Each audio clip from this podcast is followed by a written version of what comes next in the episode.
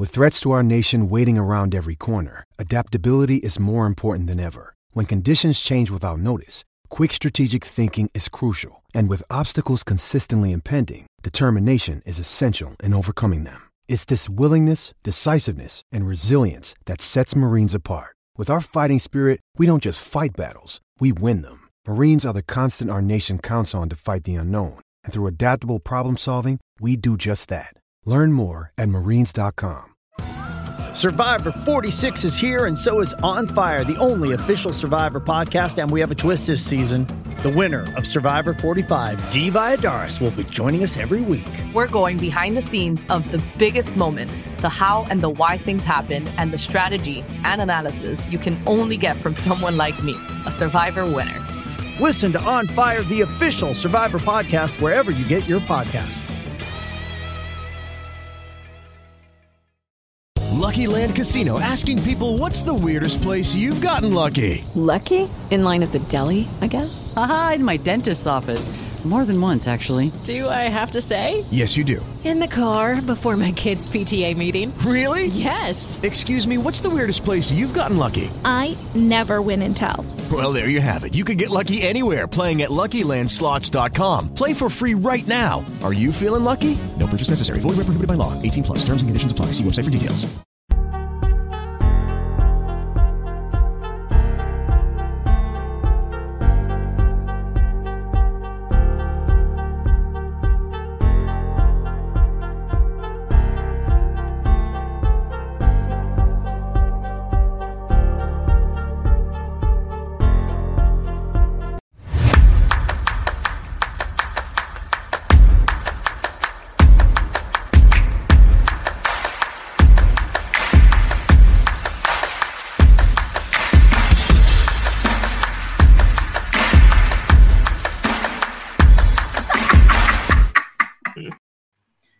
Ladies and gentlemen, welcome to another episode of Transfer Khanage, where we will be discussing all the talking points around Liverpool.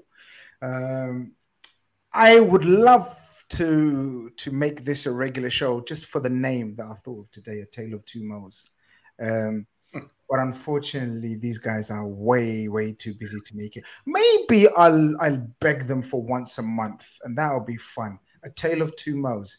Uh, ladies and gentlemen, you're all very welcome. Thank you very much for joining us. Of course, we've got Mo and we've got Mo. Um, I'll go to Mighty Mo up top first and ask him how he is. Mo, how are you? How was Glastonbury? And then we'll discuss the cricket in a bit. I'm I'm good, man. I'm good. I'm generally trending up. I mean, keeping with the theme, it's been the best of times, it's been the worst of times, depending upon what subject you want to look at. Glastonbury was amazing. It was still one of those things where I can close my eyes and look and watch a movie of myself, and I'll probably be able to do that forever. So that's great. I can box that off over there, and I will come back to it whenever I need to. But obviously, you, in general, how am I doing mm-hmm. at this point in the season, at the summer? It's very much the winds of change blowing through, and I'm like a lot of people. I'm at the whims of whatever is happening. So a little bit on edge, but still in, interested to see how we'll pan Yeah, out. we haven't discussed her actually. Us three haven't discussed. The last time we were on, we were hopeful and we had started off well. And you know, we'll discuss it. We'll have. It's good to have uh, differences of opinions and insights, and you know, I'm all about that. And then of course we've got Mo Chatra as well. Mo, um, you know, straight away, I've seen one question or point that uh, we will definitely be getting into. Um, you, your eyes light up when you see numbers, um, and we see numbers. And Mo's eyes have already lit up. Uh, we've TG says we've spent 95 million, brought in 60 million, and got 50 million off the wages. We're in profit. Absolutely no excuse to spend. Um, he's got in there early. Mo, how you doing? How you? Um, how's uh, one month away from uh, the season starting feel? Yeah, uh, it's been nice respite, I suppose. Um, the season that finished was clearly not one of our better ones of recent times, and uh, you know many frustrations, a lot of blaming and pointing fingers here, there, and everywhere.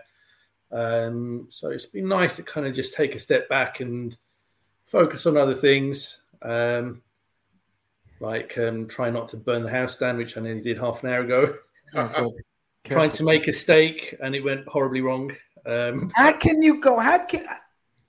Okay, I, I'm not a master chef, right? I'm not no master chef, but how, how did you like nearly burn the house down by making? Surely it's quite simple. You mar- okay. I might get slaughtered in the comments. Like, say, calm down. Say, it's not as easy as that.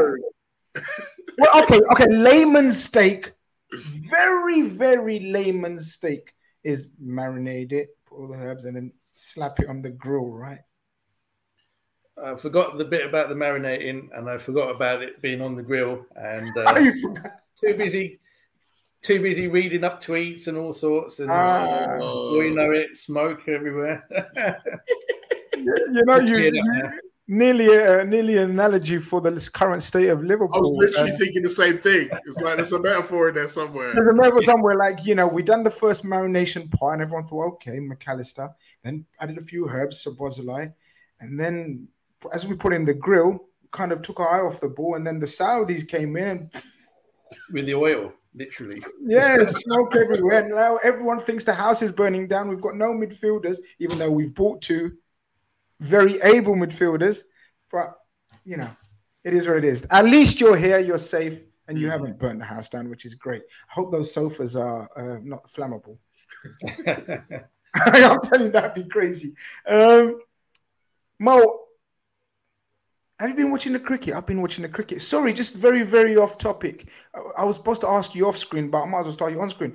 Like, Pakistan won, England ashes, England coming back. This could be the mother of all series. Ashes you. never disappoint. They just never disappoint. This could be mad. And you know I've been watching it. Obviously, you know I've been yeah. watching it, right? But today, today's possibly been my favorite day so far because all the other days it's been ebbs and flows. This team takes the lead, the other team takes the lead. Yeah. None of that today. Today is just England's oh. like, no, we're just we're just gonna lean on you. We're just gonna lean on you and lean on you. And yeah, it was a lot of fun um, yeah, hopefully we'll be back in this series and can go and win it. Uh, this could be. It's, this, this is a proper. You know, sounds almost poetic. Oh, this could this be could unreal. This could be unreal. Well, you're a bit of a cricket fan, aren't you? Oh yeah, yeah, definitely. Mad, isn't it? This Ashes are like just Crazy. when you think England are dead and buried, and the Ashes, this Australia walkover. This is could this could turn around to be an epic, epic ending to the summer I just hope that I just hope, really hope that weather holds up and mm. we finish the uh, to the to the match. And if we level it and then go into the final one with all to play for the Oval, oh my word! Yeah, South London will be. Yeah, I might, I might have to take a trip down. If honestly, make sure you let me know when you do, because I'm thinking I haven't been to a Test match in bloody years, 2020s and one days and all not, but let me know if you're up for that, especially if England level it, because then, oh man, make sure we get down there together uh, with our brollies. Um, but using a cricket analogy, guys, going into the Liverpool situation, I guess it's I could I could say we started off if we if we look at it like a 2020, we started off like a brilliant opening stand, magnificent 10 and over, right? And then a couple of big wickets have slowed us down. And we're kind of just regrouping. The middle order needs to regroup and finish strongly. How's that for a quick cricket?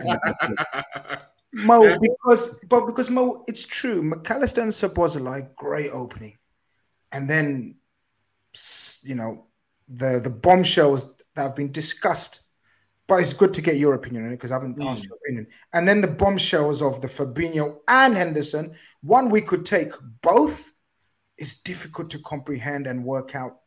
This wasn't planned.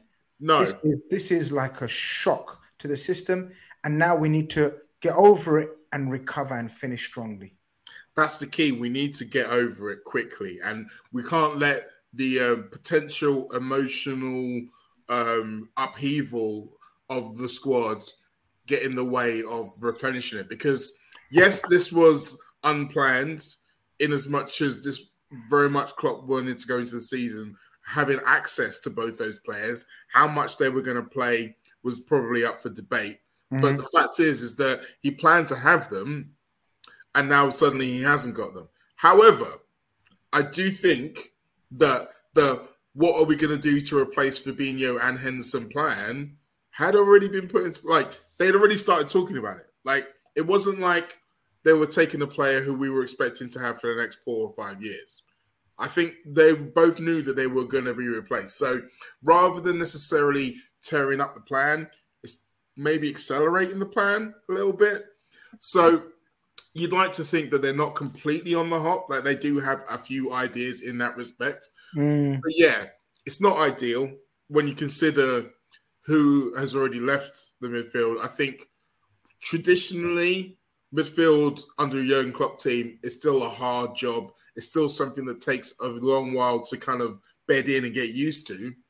And we are removing our margin for error on that by removing Fabinho in particular, because whoever comes in now and plays in that role, they're pretty much going to have to hit the ground running, particularly as Stefan Bajcetic isn't fit yet.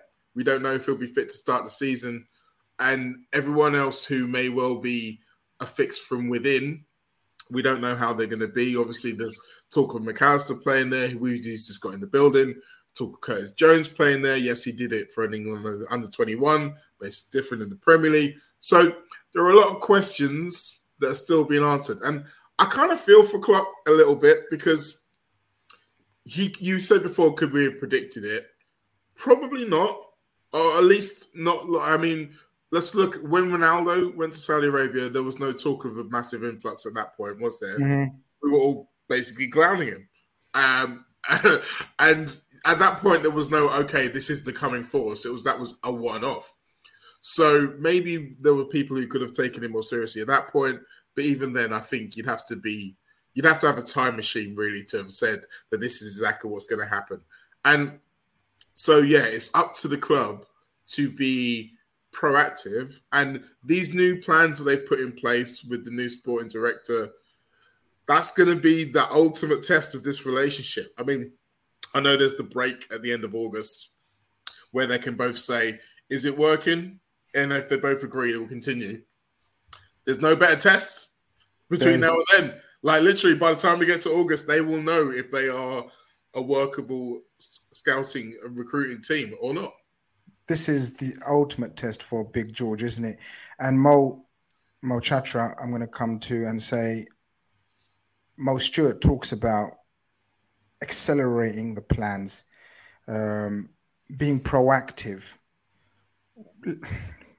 FSG have got a tendency to to pretty much do the opposite in terms of not be proactive but reactive.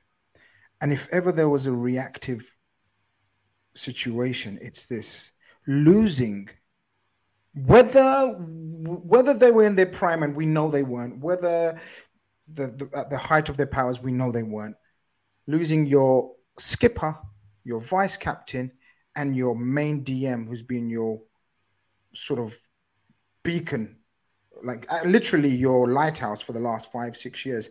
That is major major upheaval. I would go as far as saying we need to react, and it's a matter of urgency. Would you share those sentiments? Yeah, I would. Yeah. I mean, what I would say is we should never have been in this position in the first place. Ah. You know, with proper succession planning, bringing in at least, well, ideally a midfielder, young midfielder every summer, 2019 onwards. Um, you know, the, the we wouldn't have been in this scenario where we're losing, you know, five, six midfielders in one summer, including all of the senior ones nearly. Because obviously there's still rumours, there's still talk, there's still mutterings that Thiago could go. And, you know, if he goes, that's a massive blow. Albeit, obviously, his injury record is, is far from great. But yeah, we, we've got to react. I mean, I think that, you know, there's been a lot of talk about, um, you know, Lavia. And, you know, I think that even when there was the expectation that Henderson and Fabinho would stay, we were still being linked with the player. We was it was still being said that you know we'd like to bring him in. We see tremendous potential. He can perhaps be the understudy to Fabinho this coming season, with a view to then replacing him in the next uh, couple of years. Um, and I think that you know we we are still interested in that player, um, but with losing two players now, um, surely we've got to bring in a couple. Well, this is it. because because you're absolutely spot on. Lavia, it seems, and we pretty much know now that it seemed prior to this uh, Saudi influx of cash into the club, and we're going to address that now. Prior to this, the plan it seems was Lavia, and then a top quality centre back like Colwill, and that was it. So Szoboszlai and uh, Mac Allister nice and early. Let's get the sales out the way. Not the two that we wanted, but sort of your Kelleher's, your Tsimikas, um, who else? Maybe That's it. Philip. Philip, yeah, yeah, your fringe players, whatever. And then get one big hitter, centre back, and then a Lavia, so he could learn under Fabinho for one last hurrah for Fabinho, and then Lavia would be able to step in. That seemed like the logical, and we thought, okay, we've been good planners in the past. Looks like we're planning again because that would have been a lovely. I think we all would have agreed that would have been a lovely summer window. Mo, that's not the case now. So I beg the question to you now, Mo. What's the plan now, Mo? Mo Stewart. Oh, sorry, you mean me? Sorry. Oh, You're gonna have to do this. I know, I know, I know. Do you know what? No, I- do you know what? It's going to be one of those hands on the buzzers. So whoever All speaks first goes for it. Which I don't know.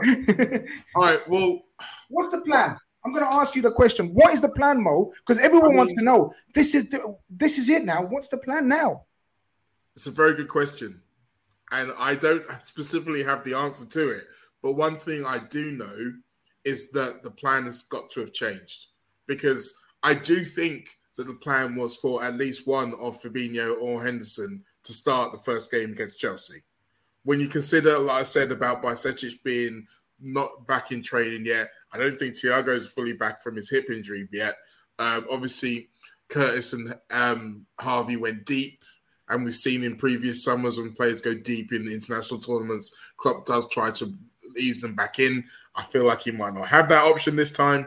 So, if it was the idea previously of having a Lavia in the building, learning and beginning to share that role with Fabinho, he probably wouldn't have started the first game. Whereas now we probably need someone who can start the first game. Whether that is still Lavia, that is the question. Uh, or whether or not the club feel like they need to do something different. So I do think what this will mean is that whereas previously the two midfielders replacing Henderson and Fabinho would have been young, building through up to being able to kind of hit their peak level on Liverpool's terms.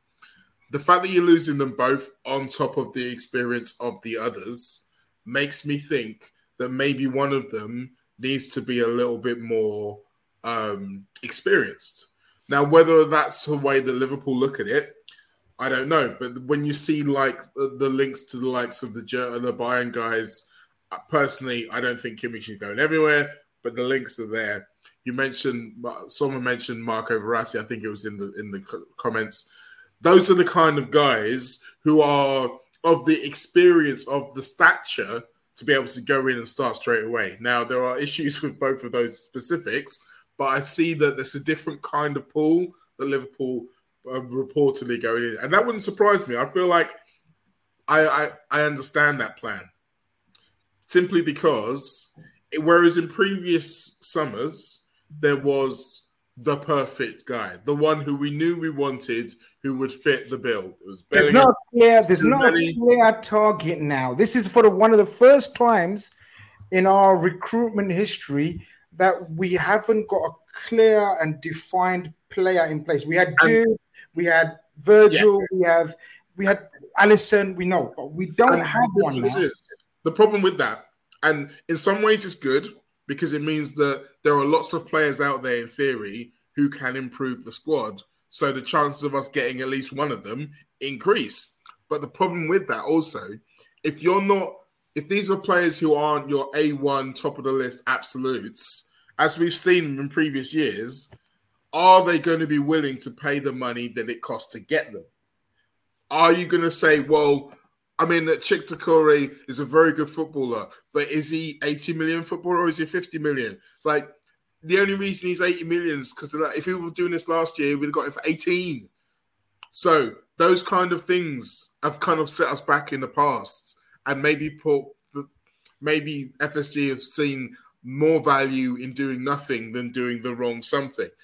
That might be an issue this time because we kind of need to do something. So, all these things are going to be things, obviously, that Jörg Schmadtke is going to be at the head of, or at least involved in. But it's, I think there's a, uh, there's an argument that Liverpool had done a long way in the first part of the window to say all of our mental scar tissue of windows past should be put to one side. But then something like this happens, and I, it's still there. Like the, the potential for apathy, or maybe not even apathy, I wouldn't call it that, or just, you know, caution uh, becoming a bit of a, leaving us short. We've seen that before. So I hope we don't see it again. And this segues into Mo Chatra because Mo Stewart is spot on. It does. We have history or we have recent history of leaving us short and whatever and just playing it safe. We already knew that investment was going to be there. But with the with the sudden investment inadvertently from Saudi Pro League to the tune of 52 million to the tune of how many wages will I will let you sort of get into that. Now there's is it added pressure on FSG to spend or is it a bonus for them and now they've got no choice, no excuses, no sympathy but to go out there and not only spend what they were intending on spending, i.e., your Lavias, your Colwills, but now go and get us that extra player that will replace a Fabinho and Henderson as well. There simply is no hiding place for FSG now, is there? Especially with this, as I said, surge of funds coming in. Yeah, you're correct. I mean, right. So there's several things to just cover here. 1st mm. of all, um, fans can sometimes conflate um, funds being available and spending.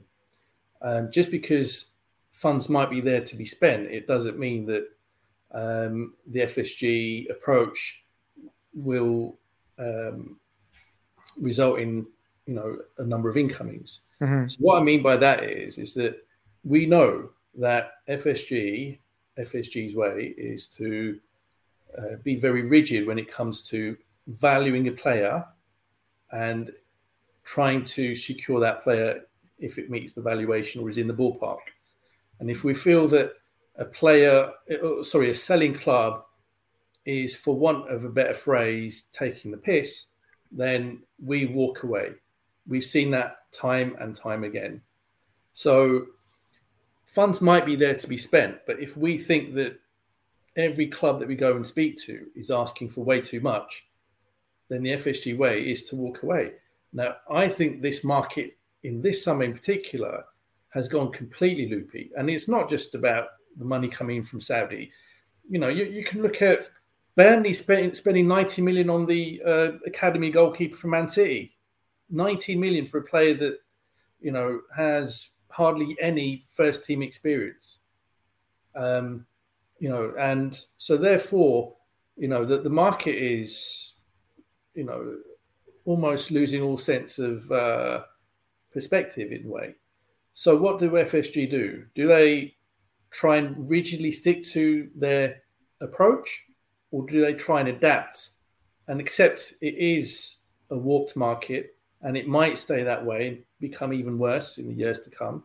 Mm. Or do we do we carry on rigidly sticking to something and then missing out.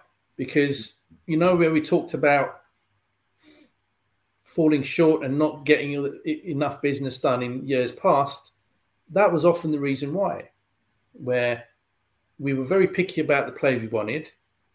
And when we approached the selling clubs to try and suss out what the price might be, the price that we were told was too high and we walked away. So I think FSG have to be more flexible now, more pragmatic, because there's a clear and obvious need to get business done. And if we don't get that business done, the value of their key asset, Liverpool Football Club, I think will potentially reduce. It, it's it's uh, it, there's no hiding place. You're right. Mm. There's no hiding place, uh, Mighty Mo. Um, and obviously, with the influx of cash, as I says, and the and the and the saving of wages, you know, they must. There's no option but to invest in the playing squad. We know off the pitch we're in a brilliant state of mm. affairs. Mm. Jurgen Klopp made a lot of noises in terms of how much change he anticipated. Of course, it's a. Of course, we all agree that this much change wasn't um, expected, but it's very, very important that we make those changes now. And of course, like both of you have said, and we've seen, we're now approaching players that a season ago or seasons gone by, we would have very comfortably gone to the likes of Southampton, the likes of Crystal Palace, the likes of whoever, and said, here's 40, which is our sweet spot. Mm-hmm. 40 to 50 million has been FSG's sweet spot for throughout their tenure, apart from the Virgil and Alisson when we went mad. But we're not in a position to do that now because everyone knows our position. Everyone knows if they bide their time, Saudi might come in for one of their players for that kind of fee.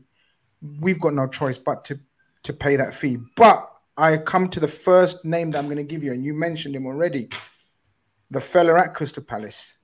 Now, I don't know if you watched him at Lens when he was at Lens in France. I think he's a very good player.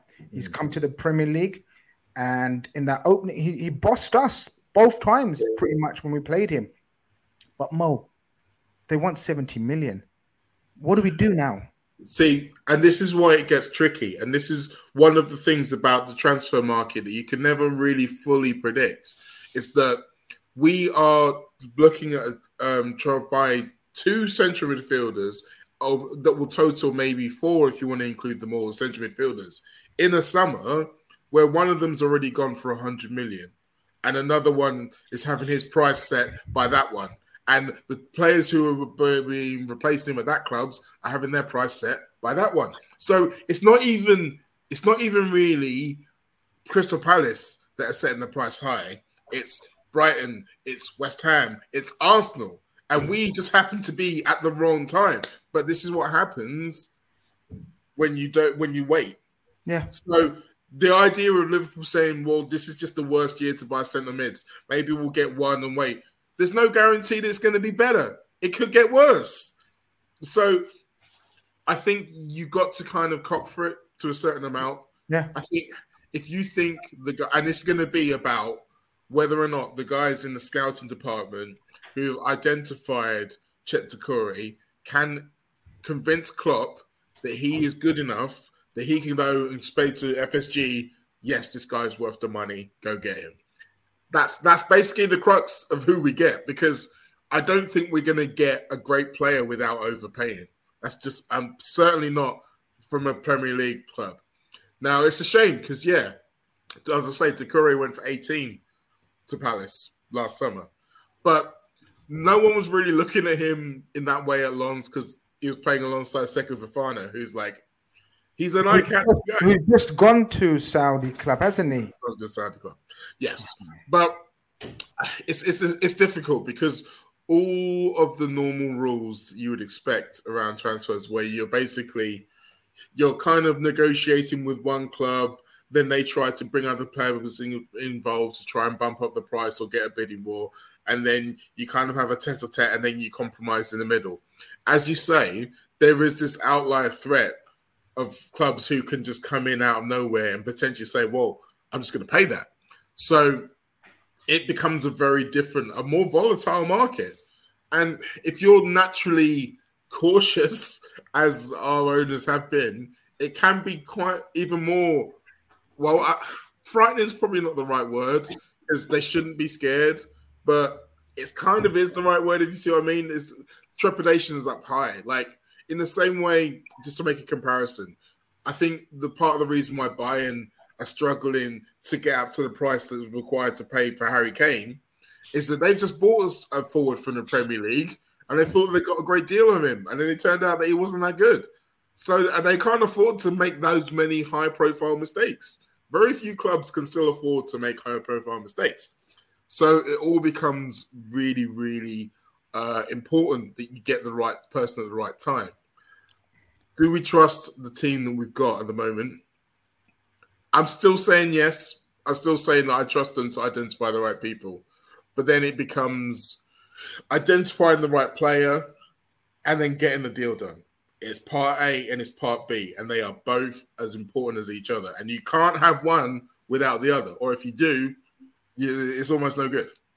Mo, Mo Mighty Mo says, uh, I can't even call you Little Mo because you're huge. People don't know. People don't know that you know you're very fond of not only football and finance, but wrestling. We'll address that another time, maybe. Um, and you've got a wrestler's build as well. He's massive. Um, but Mo Chatra, Mo Mighty Mo says we can't afford to make mistakes. Or Liverpool in the past, FSG have been scared to make mistakes. We have to take a risk now. Can we afford to make a mistake, especially with the financial situation that I've asked you? We find ourselves now. Have we got leeway to be more brave now? Can you explain to me how much money we've saved now through wages and transfer funds? Because we were anticipating Kelleher, Tsimikas, Phillips, maybe bringing us 35 to 40 million, maybe. And we thought if FSG give us another 100 on top, 150, well, we've just got as I said, 52 million absolute bonus out of nowhere. We didn't anticipate 40 million for Fabinho, and we did not anticipate our captain going as well for 10, 12 million. We have that now. Mo, there's mm-hmm. money there and there's wages being saved there, right? Yeah, there definitely is. Um, I mean, just on the wages front, right? So we lost the four players on, on a free in the yeah. summer. But their wages, um, yeah. You know, it looks like Nat Phillips is on his way out. Mm-hmm. And then we've got Fabinho and Hendo um, on their way out as well. Um, bear in mind, the wages that you hear these players earning are mm-hmm. only part of their overall earnings. Liverpool Football Club pay very, very significant amounts of bonuses. So if you hear about a player earning a couple hundred thousand a week, when you add the bonuses in, you're, you're talking north of 300,000. So Henderson's latest contract was paying 200,000 a week. Granted, the season just finished. We didn't win any silverware. Um, but even with bonuses just for purely appearances and things like that, um, you know, he would have been north of 250 a week. Um, and in the season before, probably topping 300,000 a week with all the bonuses to get to Champions League final, etc. Um, so, stripping all of that out, the savings that we're making, and the fact that we aren't paying any Champions League bonuses in this coming season. Yes the wage bill will reduce, forgetting the players that have come in and the players that hopefully will come in, hundred million pounds saving on the wage bill. Wow. That is huge, huge. Mm. Um, so if you talk about the the basic wages, the bonuses, and the Champions League bonuses, that the whole of the rest of the team would have earned, but they won't earn this coming season, hundred million. Obviously, on top of that, you then have to add back in the wages for the new incomings, and at the moment we've only got two of them. Um, you know, and they're probably on about 120k a week. I was going to say, um, notoriously, we know we start them off at a very reasonable wage, so to speak. Yeah, yeah, yeah, that's it. Um, so that that's what we're looking at. So um, yes, we haven't got Champions League football, but the wage bill will be the smallest it has been since the 16-17 season. Mm. So that then frees up the money to go out and spend on um, incomings. Um, but it's all about getting everything right. It's not just as easy as saying, right, let, us go and sign someone. Um, you know, it could be a variety of things. It could be disagree over wages, or it could disagree over the agent's mm. fees, or um, the dad wants to be paid, the uncle wants to be paid, the brothers want to be paid, all sorts. So, you know, there, there's all sorts of complexities to these things. But mm. if you get the deal done, um, is that Wi-Fi mine? And I think, I think, and I'm, I'm going to be bold in saying this, I think that the money is there to get a marquee signing because bear in mind, look who has spent 105 million on a midfield on a DM, Arsenal. We over the last five years have earned significantly more, hundreds of millions more uh, compared to Arsenal. Now, granted, their wage bill has been a lot smaller than ours, but you know they've been spending like money's going out of fashion. Mm and yeah. they've gone and spent that kind of money. We are, from a revenue perspective, one of the top three, four biggest clubs in the world. So if they can do it, there's no reason why we shouldn't be able to either. My team, Yeah. wanna- go on. Um, the only thing I'd say that goes well in um, Arsenal's favour is um, basically, unlike um, John Henry, Stan Kroenke's other teams have been doing really well. So the St. Louis Rams won the Super Bowl, Denver Nuggets won the championship. So his company, his conglomerate, has been earning a lot more money than it had been previously over the last two to three years. So I think that probably does have a little bit to do with it. But you are right, Liverpool have a pool of money that they can use for wages. I think the most fascinating thing about this for me, two things we talk about, because obviously the guys, Mac Allister and Szoboszlai, they're on good wages, but they're not coming in at the top bracket. Because Mhm. Liverpool have only really done that one time, and that was for Thiago. Oh. Um, but obviously, there are a couple of rather pricey renewals because Trent's deal ends uh, to what it would be over the course of this season. You'd expect them to do the Trent deal because when it gets to next summer, he'll have one year left, and so will Virgil. Now, obviously, giving Trent the money that he wants is probably now a lot easier than it maybe would have been previously. Um, whether or not that happens with Virgil, that I don't know. I still feel like there might be some disparity. Conversation to be had there.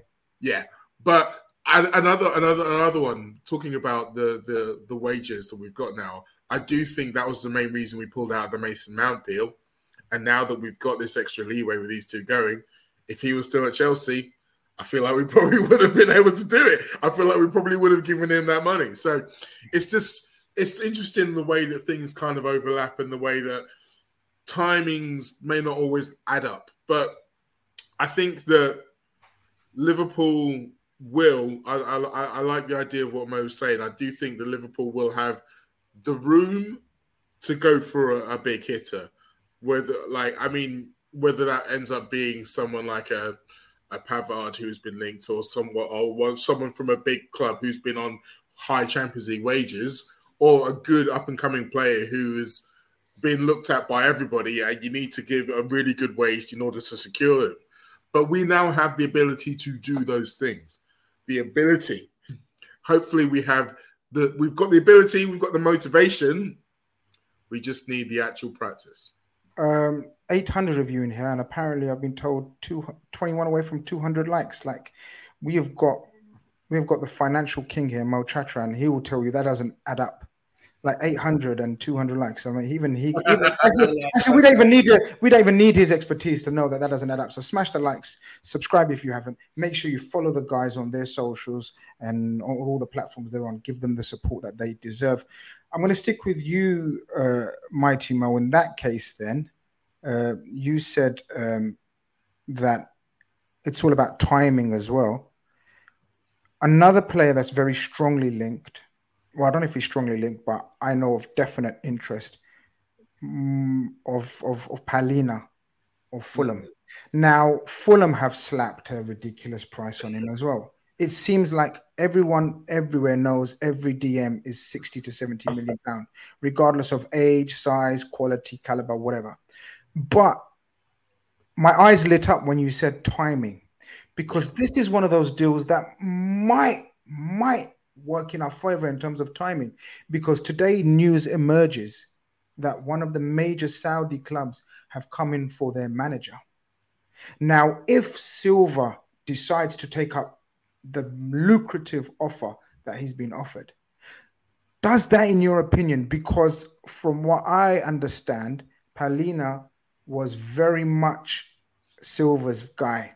You got to remember the Portuguese connection, everything else. If your manager leaves and then simultaneously Liverpool Football Club and Jurgen Klopp are coming calling, that could that could work in our favor. So, A, does that help us? And B, are you a fan of the player? Um, okay, we'll start with A. Yes, it does help us for quite a few reasons, I think. Because, like you say, he would have very much been enamored with Marco Silva, and Marco Silva being there for the long term would have very much been part of his plan with same with Fulham. But I do think that in his mind, Fulham was never going to be the club he stayed at forever. Because Yeah. obviously he's come to the Premier League at a later age than most players do in his position. So maybe he's got less time if he wants to move up the food chain, so to speak. And then you look at the prospects of Fulham. We've already mentioned the manager makes a massive difference. Currently, their star striker says he never wants to play for them again. So if you're a João Palhinha and you're thinking, well, Mitrovic is going or staying and kicking up a fuss, and the manager's going, suddenly this looks like a very different football team. So from that perspective, yes, it does help Liverpool. But in terms of getting the player out of the club at a decent price, no. In fact, I think he actually works against us for that Oh. same reason. Unfortunately, but that's just my feeling. That's just my feeling on the situation because if they get to that and it looks like they're going to have to leave and it looks like they're going to have to start rebuilding because without Man- without Silva and Mitrovic and Palhinha for starters, that would be a massive rebuild. And if that is on their mind, particularly seeing as all of the 40 million that's being going to Marco Silva is going to be going to Marco Silva and not Fulham. Um, so yeah, they're going to be trying to get the most money they can out of their asset. Like, I don't know. Maybe if Silva goes, maybe they relent and they let Mitrovic go for 45, 50 million. And then they used to look that money to invest and say to Palhinha, no, this is what we're going to do now, blah, blah, blah, blah, blah. But I just think that if I'm Palhinha and I'm looking at that, I'm thinking, well, I wasn't going to be here forever. And maybe now this has kind of accelerated that. Do I like the player? I do. I think if you're if you're looking for a combination of skills in the midfield, he does have a lot of things that none of the other little current Liverpool midfielders have. In, He's got that. Um, he's not only got the uh, the energy, the physical presence, but he's got the um, durability and the intelligence to be able to be effective without necessarily having to be here, there, and everywhere. He's got discipline. Um, what's the word? Positional discipline. So he can be get you goals, but he's getting you goals from set pieces. He's not he's not wandering off up the pitch and leaving you wide open in midfield. So from that perspective, yeah, I think he's a player who could do us the job. I do think again, he would be one who would be like you'd get him, and then maybe you look at getting a player who can develop because I do think that as as much as 28, he's he's a young 28 in terms of the legs and the actual minutes he's played. Yep. But 28 is still 28. Like, I mean, I've not played a lot of Premier League minutes, but I still feel like when I was 28, I probably would have been, you know, not that great. So it's still 28, if you see what I mean. I think I, I think you make a good point there. It, look, it is 28, but but there is a, there is differences in 28. Like I gave the example on yesterday's show. Like sort of, for example, if we look at Theo Walcott, Wayne Rooney, the likes of these who started playing when they were 12 at Yeah. the very highest Well, exactly. Yeah. But- so therefore, if you forward it now to sort of, he comes in the category where I, again, the example I used was the Vardys, the Ian Wrights, maybe of course. years gone by, late developers, even the Harry Kane. Like Harry Kane's pretty much a, a late developer. I like the Palhinha shout. I know Liverpool fans are absolutely divided, more so on the no, not to Palhinha. But I think I this is just a uh, feeling. I think there's a deal if they just lower it a little bit to be done with him. I think him alongside a, a less experienced, of course, the project Lavia would be ideal. I want to come to you, Mo Chatra, and say, what would you do in that sense? Because there's a couple of ways of looking at it. We know, as I said, the plan was a centre back and a midfielder, project midfielder, and then we're good to go. But now, as I said, with those players that have gone, what do you do now? So, do you now still pursue like for like two players for two players, Fabinho and Henderson, that are gone, and still look for that centre back? Or is there a tactical change, tactical tweak within the squad, within the personnel that we've got, i.e., namely Trent Alexander Arnold? Is there something that you'd ponder? You know where I'm Well- going with this. Yeah, yeah, yeah. No, uh, I, I'm not. I'm not in favour of that. I think Trent's new kind of position where um, in defensive uh, passages of play, you know, he slips into that kind of right back position. When we're on the front foot attacking, he then moves into that inverted kind of role to form that midfield box. Um, I think that that's a role that suits him well. If we ask him to essentially replace Fabinho, I just don't think that that will make the most of his abilities. And uh, I don't think defensively he's quite as strong um, in, in, terms of anticipation and things like that. So I, I, would not be in favour of that. I would prefer, much prefer, um, to look for somebody who's an accomplished uh, DM. And my personal approach, now that I feel we need two two midfielders, mm-hmm. the reason I mentioned the fact that I think we need to make a marquee signing is because I've got a player in particular that is in mind who shares my initials, MC, Moises Caicedo. Mm. Look, if we're talking and we're even considering spending 70 million pound on Doucouré from Palace, why not just go up another 10, 15 million, slap it on the table um, in front of Mr. Bloom and say, right, there you go. We want your player. Um, reunited with um, Alexis Mack. Why not? Um, I, I, think he'd be a transformative signing. I think you know, he's a young, young player, what, 21, 22, um, got immense potential, you know, has absolutely the potential to become a bona fide world class talent. And, you know, if we get him in, yes or no, he's fluttering his eyelids at Chelsea.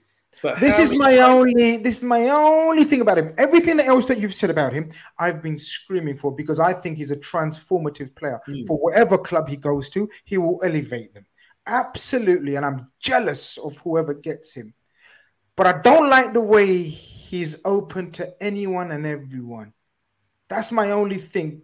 That, or, or am I being look he's, I mean, he's ready for bigger things but I, I think i think he um, can certainly be lured by the Klopp hug and uh, you know a nice um, salary and the chance to play with some of those world class players so you know, I, I don't think that he's got his mindset completely on Chelsea. And how many times have we seen players look like it's inevitable they're going to one club and they end up somewhere else? Sorry, sorry, Mo. No, I agree. Um, that is a possibility. It's it's not done until it's done. In that respect, it's my Caicedo is a funny one though because, like, if you look at it from a certain perspective, you can say, well, this guy, like you say, he's got all of the tools. You just look at him, you think this guy's going to be a fantastic player. But he's still 21 and he's basically played for a year and a half. So, and he's played a year and a half at the same club and who have a very, very specific stylistic pattern. Who, admittedly, if we were having him and Mac Allister, it'd be easier to see him kind of bed in. But I think that's a problem too, you know. Like because we have to remember, we did get a good deal from Mac Allister. We got a very good deal, considering the way that Brighton have done business with literally everyone else. We did a very good deal.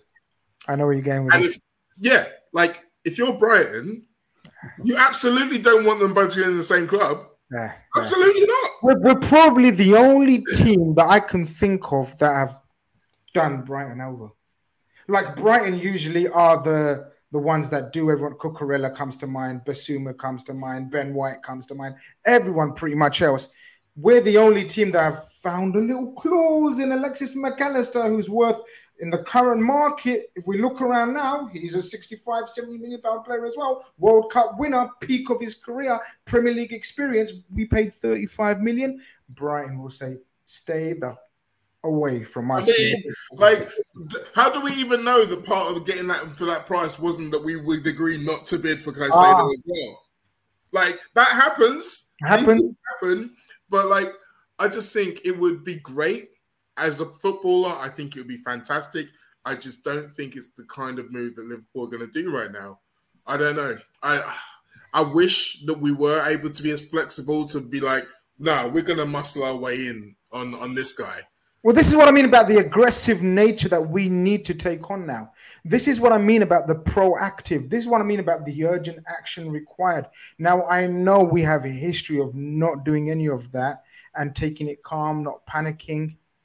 But I think, I think there's a, a slight amount of panic if nothing gets done in the next 10 days, I'd say, because that was a bolt out of the blue, those two. I don't care what anyone says, and I'm a very level headed guy. I'd like to think when it comes to calm down. We don't just need to go wild and, and go crazy out there in the market. We know what we're doing.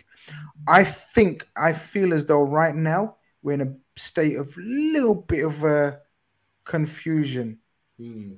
Um, but I was asking your opinion on the Trent Alexander, and I and I put it to yeah. to to the ultimate the ultimate platform to get a valued opinion, Twitter. Twitter polls are the ones, uh, and I asked the question: Is it time to make Trent a full time defender? Um, and it pretty much shows you that everyone's undecided. Mighty Mo, Mo Chatra saying nope, he doesn't want him moved from this evolved role so yeah. still right back to start off with, but inverted right back. What's your thoughts? Because the poll over six thousand votes pretty much suggests it's unsure. I I would probably want to. I would, I would agree with Mo. I want to see the hybrid a little bit more. I want to see more of it. I think the idea of him no longer being a right back at all at this point, mm-hmm. I think is still premature. I mean, it probably appeals to Trent because it's the best of what he gets to do without the worst of what he has to do. Mm-hmm. But I do think that it's something that we are going to have to, if we want to make it work as best possible, it needs to be an evolution. It needs to be a, okay, this is what I'm doing now. I'm getting more comfortable with it. I'm getting more devastating with it. Okay, then you get the period where teams are starting to plan against it, they're starting to work against it. That's mm-hmm. when you evolve into the next point. I think that he's still very young. He's still got loads of his football career ahead of him. He's not in any rush to suddenly become a midfield. Or if I was Klopp, I wouldn't be in any rush to put him into a midfield because the other thing we have to acknowledge, and I said this on another show earlier today, part of the reason why he's in midfield is because last year our midfield was garbage. Like, if we'd have bought Tchouameni 12 months ago, would we have seen Trent in midfield this season at all? I'm not sure. Mm. Like, so if we get to a situation with these players who we're eventually going to buy this summer, where suddenly our midfield's looking a lot more sorted, and suddenly Trent at right back no longer looks like a liability, but it looks like the greatest right back in the world as he was when we were winning all the trophies. Suddenly, we don't need it to be such a rush.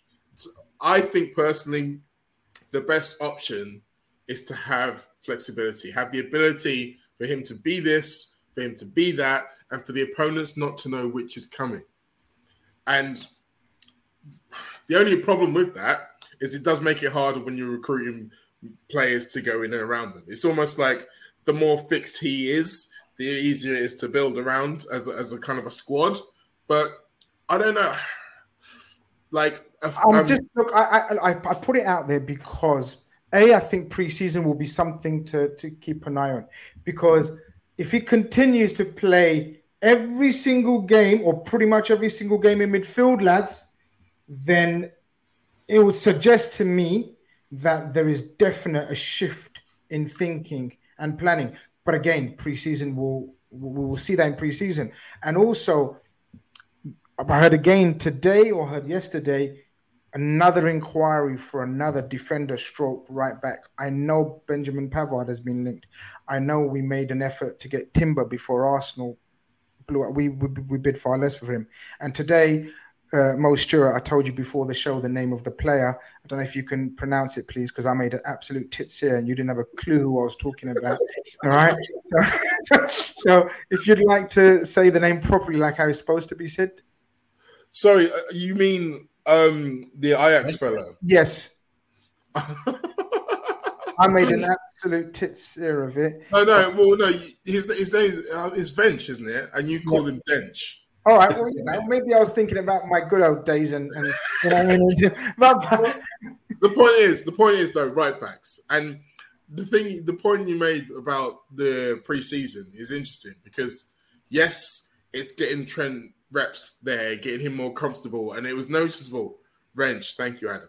Uh, it was noticeable the fact that while he was playing in midfield, he was doing times where he was dropping in between the centre halves and picking up the ball and doing proper DM stuff, but also being outright and doing the inverted fullback stuff. So he was doing bits of both.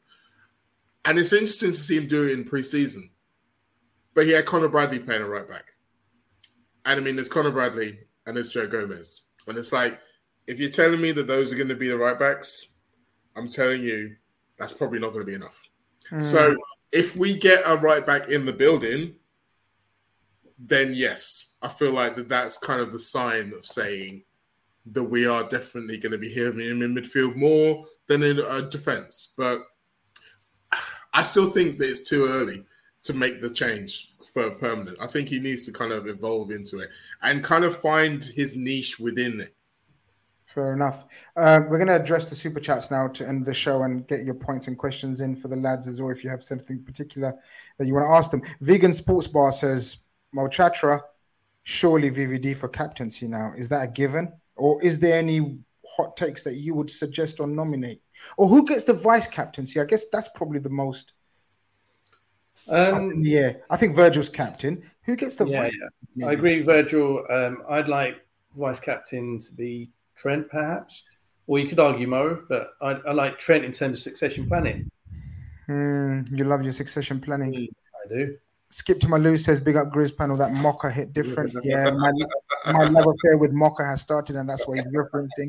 Um, yes, I'm cheating on tea. I've gone to Mocha now. Breaking news. Here we go. Um, Mo says another Mo. Tale of three Mo's.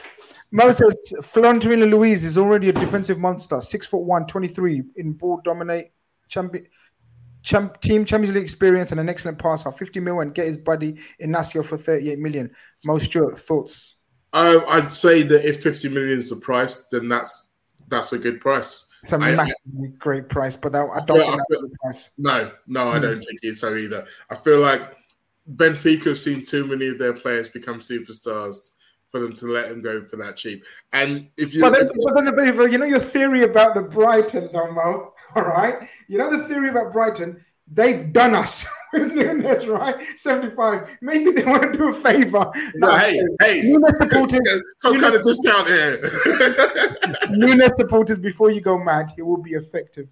But no, yeah, it's yeah, quite, yeah. It's quite open that I'm not a fan of Nunez, the player, but I think he'll be effective for Liverpool. I just didn't think he was a 70, 85 million. 70, 85 million. Yeah. So maybe we could get a little discount for Florentino Luis now. We'll see. We'll see. We'll no, see. but genuinely, I do think that he would be someone who could come in and fit the bill. And he would be the best of, but well, he would be good in both as much as that I would be comfortable with him starting the first game against Chelsea. But I also think that he's a player who can develop into a much better player over the course of his time at the club. So if he was the guy we went with, I'd be like, okay, great, let's see how it comes. And it's funny because we do talk about money like it's ours, and it's not. No. So in theory, it shouldn't matter. But I think it's because we know the breadth of what we need to do. So it's almost like if you the more you spend on this, the less you have for that, and it's trying to make those those decisions. It's tough. It's tough. Uh, but... He's my choice as well. He's my choice as well. Absolutely my choice. Florentino Luis Mo Chatra. I'm know much about him. Have you got who's your choice? Your choice is Caicedo. It's not happening. I know you. I know you. I know you want to go to town on FSG for that. But will you also go to town if we don't spend on a on a on a midfielder like Luis then? Because sixty million, I'd say, gets him. Well, it, it may get him, except he's got a release clause of about hundred million pound. So um, I mean, that's not to say that Benfica won't negotiate. Yeah, negotiate. Yeah, yeah, but you know that clause is there for a reason at the same time, so he won't come cheap. Um, I'd be very happy on, uh, on, bringing him in as well. Um, he or Caicedo would be an ideal DM um, to bring in, and I, I think our, def- our midfield would be set for for years. So, oh, yeah. you know, that'd be ideal. But we're, we're, we're, telling FSG to succession plan now, so we don't get called like this. But they're not listening to us. Go on, Mo, you was going to say, but yeah, but also look, every single season we hear about these players that come out of nowhere, end up at clubs like Benfica, arrive at these clubs for five, ten million pound, and then they a year later are being sold for 50, 60, 70, 80 million. So why don't we go and find these players from whether it's Ecuador or Colombia or Brazil or um, wherever and snap these players up before they hit the 70, 80 million pound? Uh, and yes, it might be a risk. And, and, that player might not be your primary DM signing. But, mm-hmm. you know, if you, if you develop them and rotate them and just see how they develop, then, you know, that, that they could be a great DM backup and a great squad addition. Lovely message. I, I, I agree. I think the time is right to start looking at those kind of deals in a way that Liverpool haven't traditionally. I think there was always the idea of Liverpool wanted them players to develop on someone else's time. So it's like, yes, they have potential, but we want them to be ready to go by the time they get to us. We want them to kind of be ready to make the leap, as they call it. But the difference with that, like you say, is that we've, as I said previously, we've always been so scared or almost unable to kind of make mistakes in the transfer market. If you're spending five, ten million a player, then you can afford to make a mistake. I was going to say, Mo, but we've made mistake by not making being brave enough to make the mistakes. Do you get what I mean? Yeah, exactly. You know, so now we've got nothing to lose, kind of thing. Uh, lovely message from Big Benz. Thank you very much. As my man just wanted to say, bless up everything you do. Amazing content, amazing panels and discussions. Alhamdulillah, my brother. Thank you very much for that lovely comment. Um, there was Palhinha on the conversation where we are having Palhinha. Mo sent in another one. He said, defensively good, underwhelming on the ball. Would you agree with that, Mo Stewart? Yeah, I mean, I wouldn't, you know. I think look, our, our DM I, I, don't know what you don't think about Fabinho, but I've always said he's not amazing on the ball, even though people no. say, oh, Fabinho, no. fantastic on the ball. He's never been fantastic on the ball. He's competent.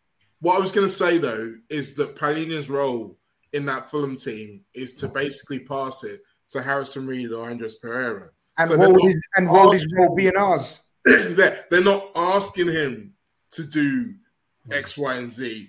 So his numbers on the ball probably aren't going to look as great as maybe they could be, but that's not necessarily because he can't do it. It's because he doesn't have to do it for Fulham. And again, there's there's been not good on the ball, and there's been able to find uh, a, another red shirt when you're being pressed. And ironically enough, when he's being pressed, like his uh, pressured pass percentage is actually better compared to the rest of the league than his actual pass percentage. So again, I feel like that's the kind of thing that if you're a DM, you can get away with. Um, John Page says Lavia money plus 52 million equals who? What does he mean by that, Mo Chatra? You're the man who with abbreviations of financials and algebras and work out. This is your job, son. All the best. right. Trying to put that equation together, I think he means our evaluation of Lavia, which is oh, 40 million. Oh, and go for a big plus, one. Plus the Saudi money. So 92 million Gets you. It's a valuable mark for Moises Caicedo. Yeah, yeah, there we go. We worked out. See, this is why he's. uh,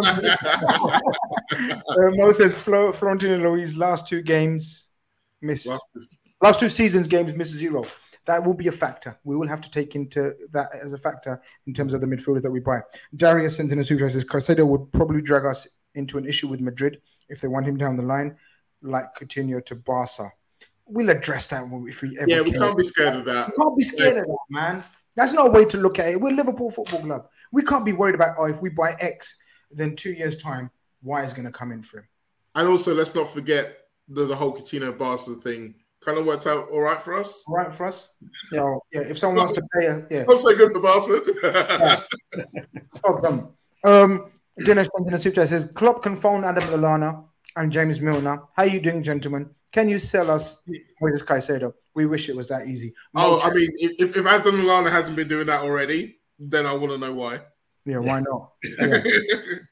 Look, I think I think it's fair to say there's plenty of action to be done. Uh, more in than out now. Hopefully, there's no more shock outs.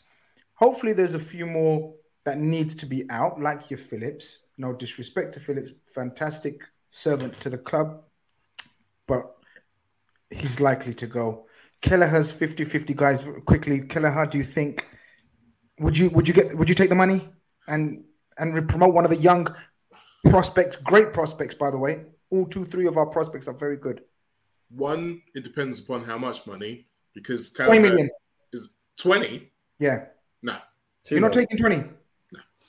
No.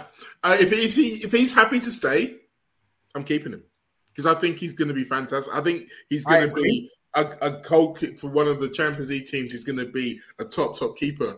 And I feel like if we sell him for 20 now, even if we put a massive sell on price on it, I just feel like that we're going to regret it. So if he's happy to stay, I'm happy to keep him. Mo, you're not selling him for 20. You didn't like my valuation. I don't know what I'm talking about. No, no, no way. Um, the City academy keeper went for just one million pound less than that to Burnley. Oh, wow, 19 million. So no, by by that by that comparison, 30 million minimum. Well, listen, let's see what happens. I think it's the calm before the storm. I think, I think the money from the Fabinho and Henderson deals hit, or the first installments hit our bank, bank by about Mondayish, and then I think we attack next week. I think they'll. I think we'll have action. Key point is we need to ideally get our action in in, in incomings done before Singapore. We fly off to Singapore next weekend. Do I? I think right? Thurs- Thursday, Friday ish, Oh, oh, depending on time zone. oh, Mo.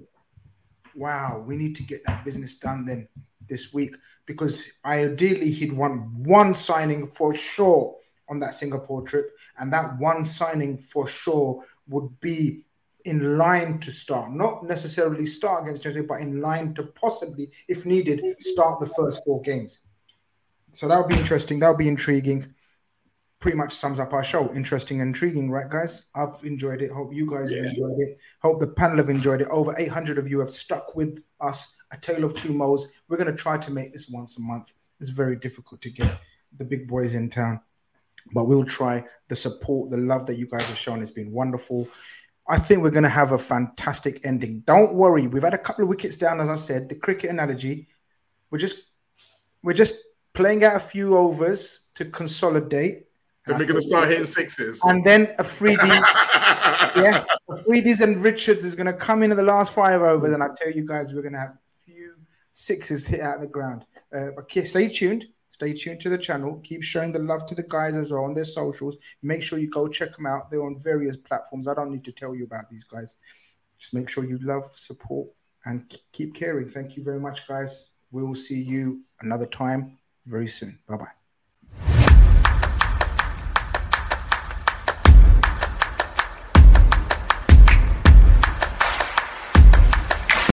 Sports Social Podcast Network.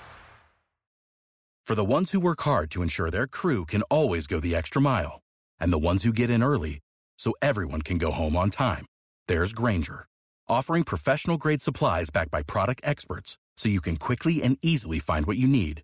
Plus, you can count on access to a committed team ready to go the extra mile for you. Call, clickgrainger.com, or just stop by. Grainger, for the ones who get it done.